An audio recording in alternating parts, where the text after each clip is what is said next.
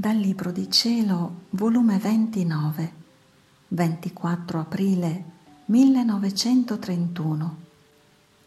Come Dio nell'operare richiede gli atti delle creature come piccolo terreno dove poggiare le sue opere.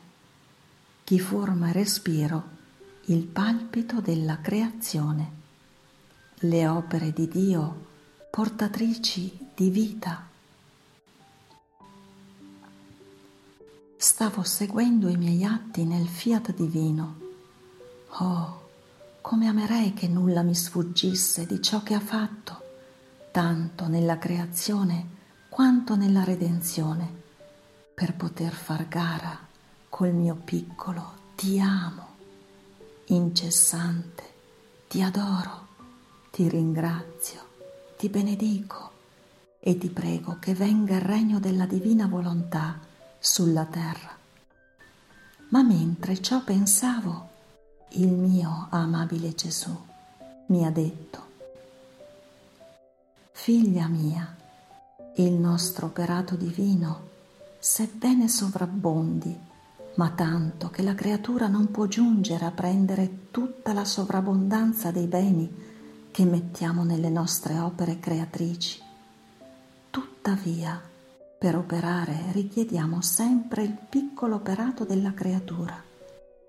E a secondo il più o il meno operato di essa, così disponiamo il più o il meno dei beni che vogliamo dare nell'opera che vogliamo fare a pro delle creature, perché l'operato di esse ci serve come piccolo terreno o spazio dove poggiare i beni nostri se un terreno o spazio è piccolo, poco possiamo mettere. Se è grande, possiamo mettere di più. E se vogliamo mettere di più, se il terreno è piccolo, sarà incapace di prenderlo e di comprenderlo, ciò che noi gli abbiamo dato.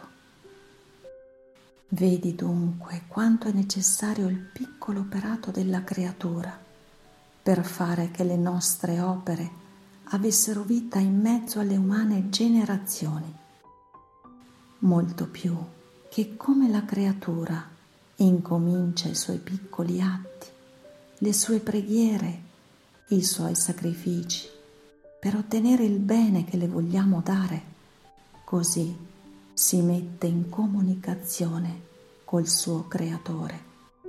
Apre una specie di corrispondenza e tutti i suoi atti non sono altro che letterine che le fa giungere, nelle quali ora prega, ora piange e ora gli offre la sua stessa vita per muoverlo a dare il bene che le vogliamo dare.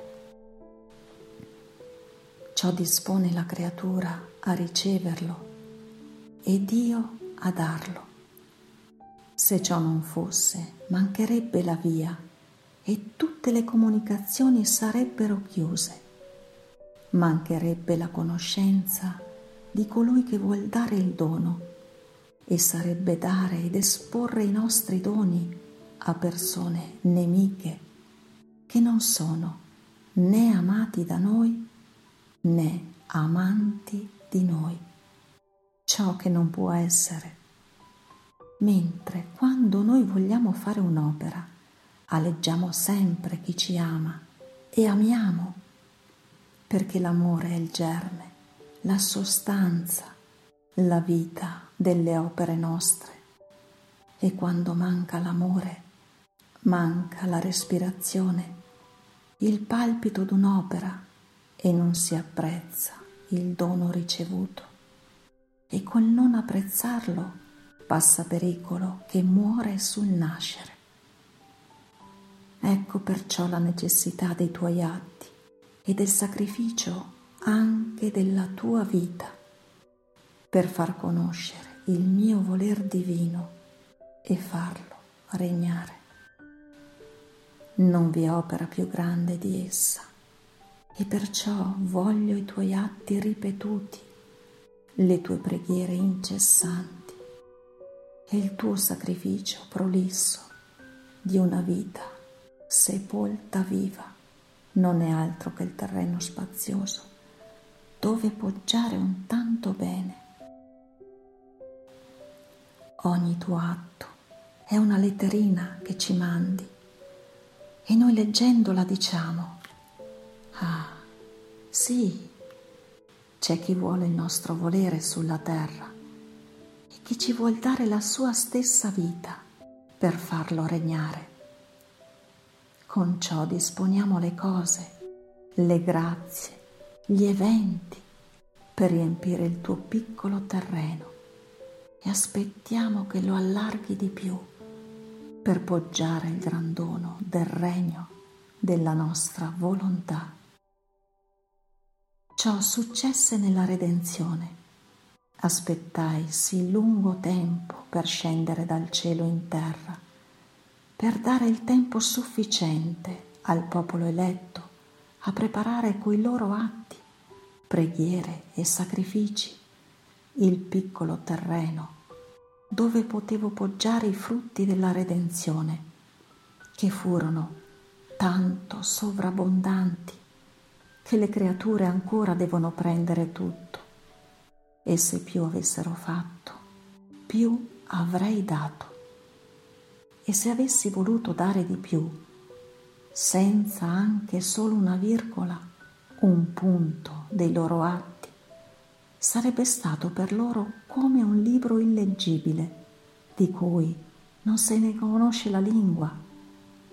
Sarebbe stato come un tesoro, come senza chiave, che non si conosce ciò che sta dentro, perché l'atto della creatura è l'occhio che legge e la chiave che apre per prendere i miei doni. E poi Dare senza essere che sia conosciuto il bene che si dà sarebbe stato un dolore e non degno della nostra sapienza. Perciò sii attenta nel seguire la mia volontà divina.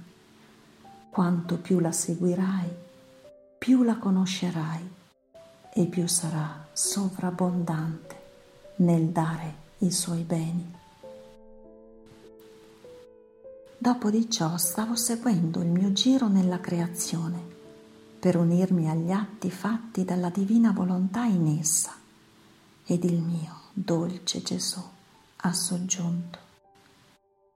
Figlia mia, il respiro, il palpito, la circolazione del sangue della creazione è l'amore, l'adorazione, la gloria nostra noi mettevamo in essa ciò che noi siamo in noi stessi.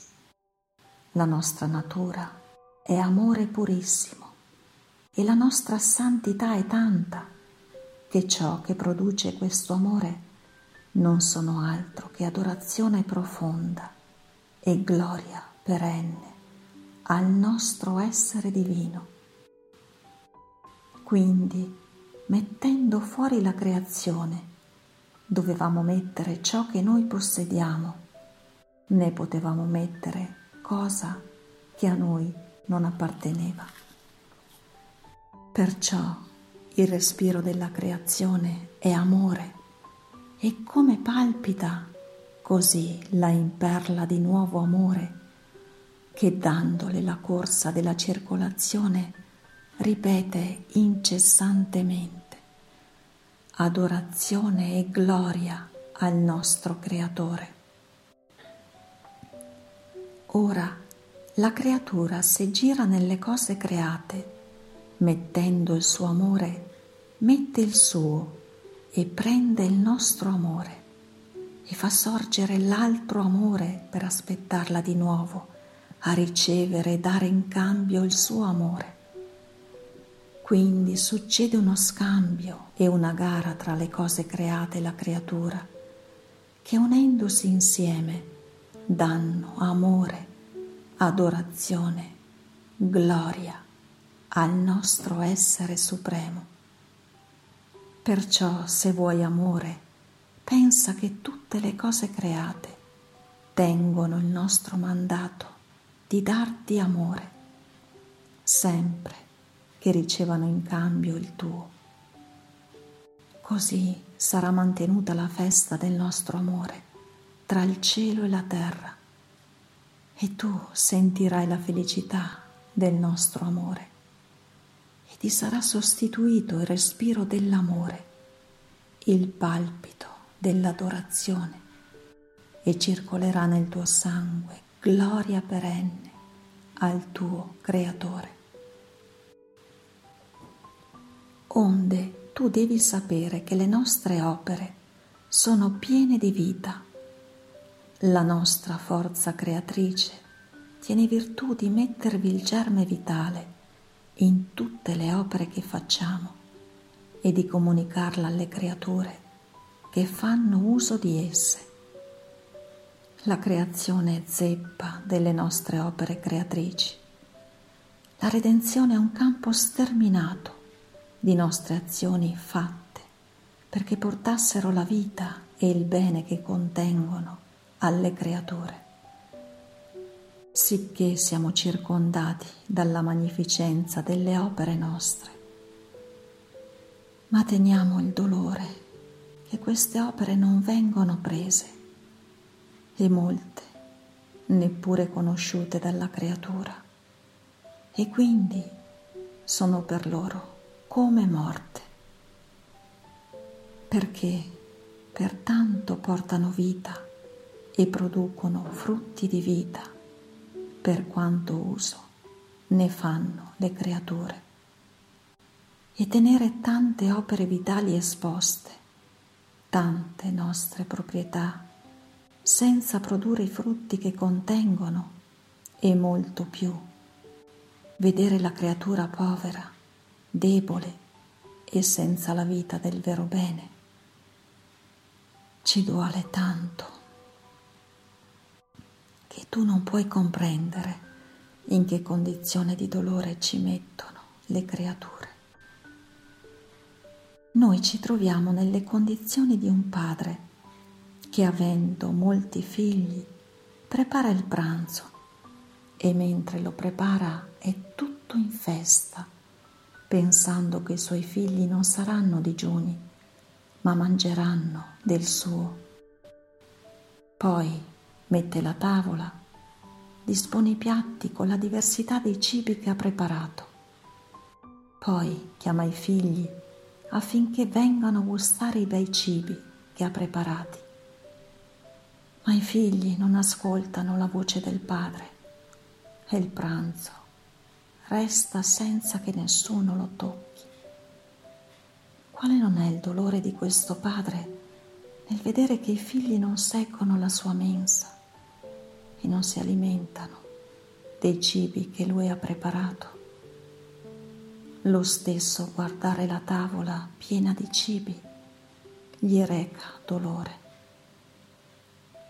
Tale siamo noi nel vedere che le creature non si curano delle tante opere che abbiamo fatto con tanto amore per loro.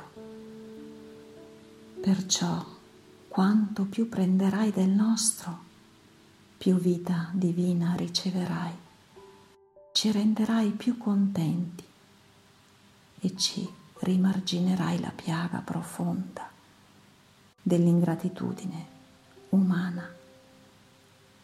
Fiat.